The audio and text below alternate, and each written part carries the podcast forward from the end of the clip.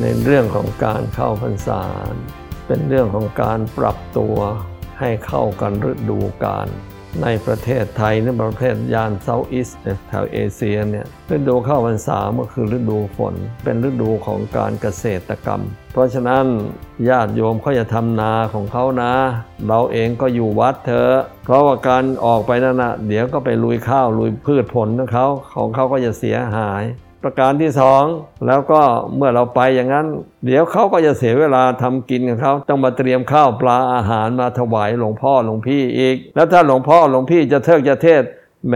ไม่ไปฟังก็ไม่ดี แต่ฟังไปฟัง เดี๋ยวการงานในไร่ในนาก็จะเสีย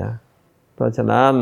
พระอยู่จำพรรษาเป็นที่แต่ไปโยมก็ทำงานของโยม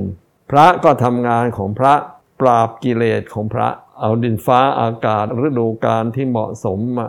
มาใช้เพื่อการประพฤติปฏิบัติธรรม เพราะฉะนั้นพวกเรานะ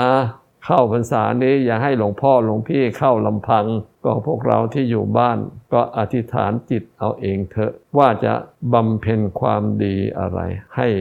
มันเต็มที่สมกับว่า เออ ปีหนึ่งเนี่ย จังหวะที่ให้จริง ๆ ก็อย่างนี้แหละ แล้วจะปล่อยผ่านไปไง ให้สมกับว่า เอาจริง ๆ นะ อายุมนุษย์ไม่ได้เป็นปี แต่อยู่ที่ลมหายใจแค่เข้าออก เพราะฉะนั้นอย่ารอผลัดวันประกันพรุ่งพรรษานี้ใครที่ไม่เคยรักษาศีลแปดลองรักษาดู เอาทุกวันพระ หรือใครจะเอารวดเลย ทีละเจ็ดวันก็ได้ หรือบางท่านจันรวดเลยเดือนหนึ่งหรือบางท่าน รวดเลยสามเดือนตามใจแต่วัดกำลังตัวเองก่อน อย่างน้อย